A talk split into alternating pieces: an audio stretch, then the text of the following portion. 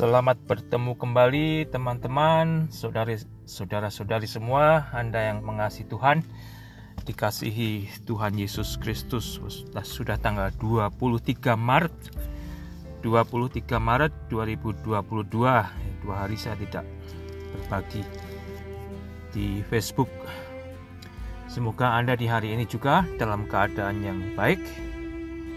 Anda senantiasa hidup di dalam kasih dan anugerah Tuhan. Ya Anda tidak meninggalkan apa yang Anda harus selalu jaga dan pelihara yaitu mengundang Tuhan, mengundang Yesus, mengundang Roh Kudus berkuasa atas hidup saya dan Anda mengerjakan apa yang kita kerjakan memberikan segala apa yang kita perlukan dan kita senantiasa terus meminta kebijaksanaan agar di dalam kita mengambil tindakan atau di dalam kita melakukan sesuatu yang kita harus hadapi terutama yang besar-besar saudara kita tidak salah langkah.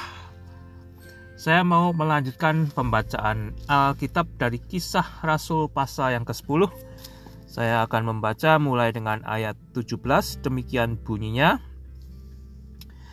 Petrus bertanya-tanya di dalam hatinya apa kiranya arti penglihatan yang telah dilihatnya itu. Sementara itu, telah sampai di muka pintu orang-orang yang disuruh oleh Cornelius dan berusaha mengetahui di mana rumah Petrus.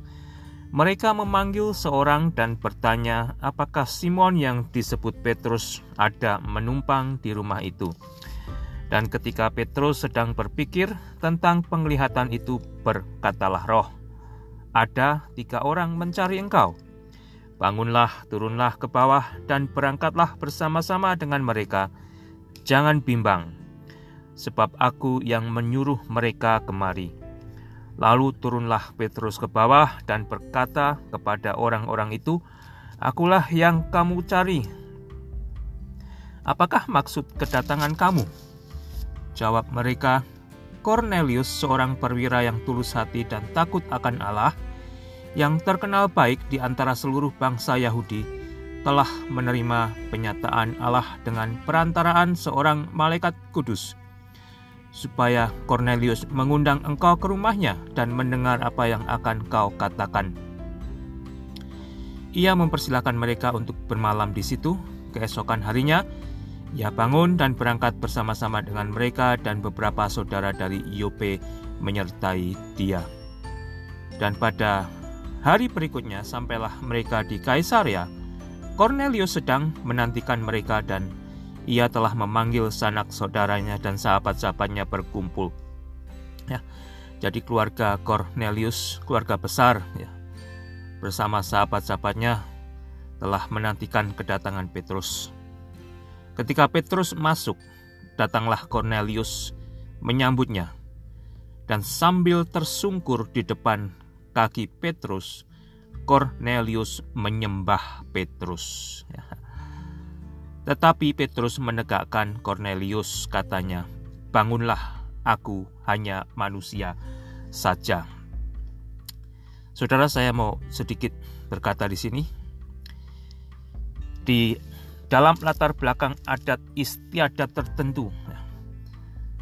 Penyembahan telah menjadi bagian daripada kehidupan mereka.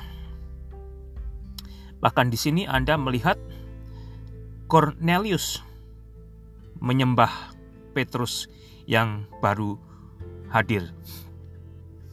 Apakah itu bentuk daripada penghormatan atau memang ada satu adat istiadat lain yang telah menjadi darah daging mereka. Tetapi yang indah perhatikan apa yang dikatakan Petrus kepada Cornelius, bangunlah aku hanya manusia saja. Atau dengan kata lain, ya jangan menyembah manusia.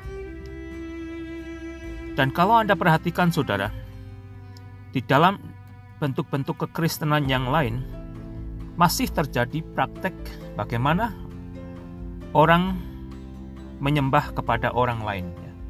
Bahkan mereka menyembah kepada patung-patung orang yang sudah mati. Ya. Itu di dalam nama kekristenan saudara. Kalau Anda perhatikan, itu semua tidak alkitabiah. Tetapi sebagian masih mempraktekkan sampai hari ini. Ya. Dan mungkin kalau Anda yang mempraktekkan itu mendengar saya, Anda menjadi tidak suka. Sebelum Anda tidak suka dan sebelum Anda benci apa yang saya katakan, saudara, bacalah kembali baik-baik. Tidakkah Allah sendiri yang berkata, sembahlah Allah saja. Di dalam di dalam Keluaran 34:14 saya hanya satu bagian yang saya mau bacakan Saudara. Keluaran 34:14. Berkata, sebab janganlah engkau sujud menyembah kepada Allah lain, karena Tuhan yang namanya cemburuan adalah Allah yang cemburu. Anda tidak menyembah kepada Allah atau ilah-ilah yang lain kecuali Allah yaitu Allah itu sendiri bukan namanya saudara ya Allah dengan A besar itu berbicara dia yang maha kuasa pencipta ya. Kepada dialah manusia menyembah. Anda menyembah Yesus karena Yesus adalah Allah oleh karena itu saudara ya kalau Anda sampai saat ini masih menyembah manusia lain termasuk Anda yang di dalam kekristenan, bahkan menyembah patung-patung manusia yang sudah mati, ya, yang Anda muliakan, yang Anda tinggikan, itu adalah satu bentuk lain dari praktek penyembahan berhala. Hati-hati, hati-hati saudara ya. Tetapi Petrus menegakkan dia katanya bangunlah aku hanya manusia saja.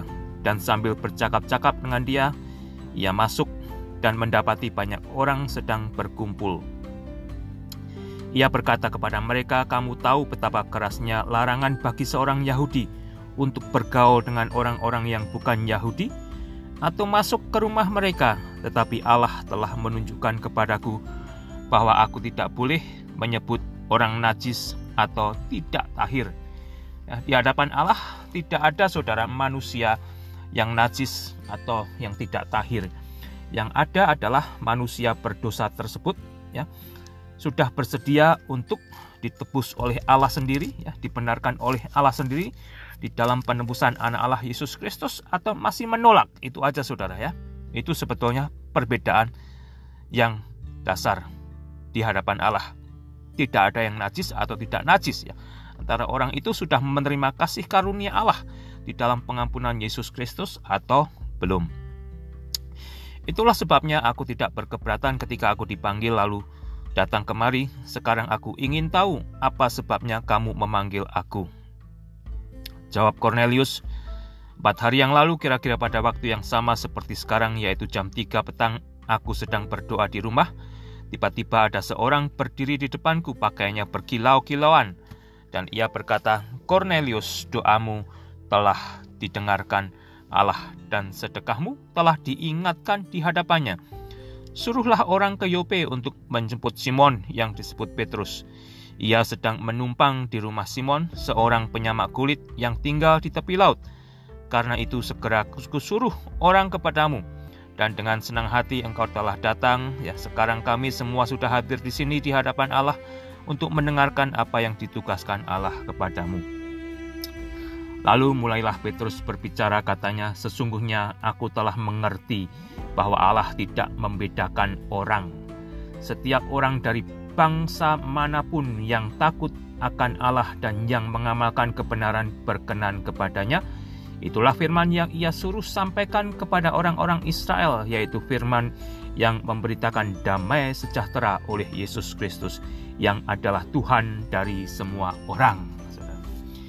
Yesus Kristus adalah Tuhan dari semua orang. Oleh karena itu, Anda yang menyembah Yesus Kristus, Anda tidak menyembah berhala, karena Yesus adalah Allah sendiri yang menjelma menjadi manusia. Allah yang turun dari sorga sehingga manusia yang di bumi ya yang telah terjebak mati secara rohani karena dosanya ya, boleh menerima pengampunan Allah, boleh menerima karunia Allah, boleh mengalami kasih Allah di dalam apa yang sudah dilakukan oleh Yesus. Ya. Dan perhatikan saudara di hadapan Allah ada perbedaan. Ya. Yang berbeda hanyalah orang yang sudah berdosa itu mau diampuni Allah atau tidak. Ya. Semua orang sudah berdosa dan dosa itu yang memisahkan manusia untuk tidak bisa masuk surga. Apa pun usaha manusia ya. Kalau mau double-double agama pun ya double agama tidak akan membuat dia masuk surga ya. Untuk jadi agama Kristen pun tidak menjadikan jalan untuk masuk surga ya. Jadi Anda yang beragama Kristen, Anda perlu secara pribadi ya menerima Yesus sebagai Tuhan dan juru selamat Anda. Anda perlu memiliki hubungan pribadi ya. Tidak terjebak hanya sampai di dalam bentuk keagamaan yang menjadi ritual. Saudara, biarlah Anda hari ini juga menikmati berkat kasih sayang Tuhan, Anda menikmati kebaikan Tuhan, Anda selalu mengandalkan Tuhan. Ya. Melalui testing-testing kehidupan, biarlah itu juga Anda semakin dimatangkan. Ya, satu hal lagi yang saya mau katakan Saudara, saya mempunyai kelompok yang mana latar belakangnya kalau apa nyekar atau ke kuburan berdoa di kuburan ya sebagai orang Kristen boleh berdoa di kuburan, boleh berdoa di mana saja, tetapi tidak berdoa kepada orang yang sudah mati. Ya. Di kuburan itu Anda akan berdoa kepada Allah, Anda akan berdoa kepada Tuhan Yesus Kristus. Anda bisa mengucap syukur, berterima kasih ya atas istilahnya orang tua atau nenek atau kakek ya yang telah memberikan satu contoh kehidupan yang telah menjadi berkat bagi Anda. Tetapi Anda tidak berdoa kepada orang yang sudah mati, Anda tidak mendoakan dia yang sudah mati ya. Biarlah kembali saudara, ya, hidup Anda tersembunyi di dalam Yesus Kristus. Yesus tambah besar, diri Anda tambah kecil, sehingga dari situ Anda bisa menikmati keindahan di dalam Tuhan dan Juru Selamat Anda, Yesus Kristus. Amin.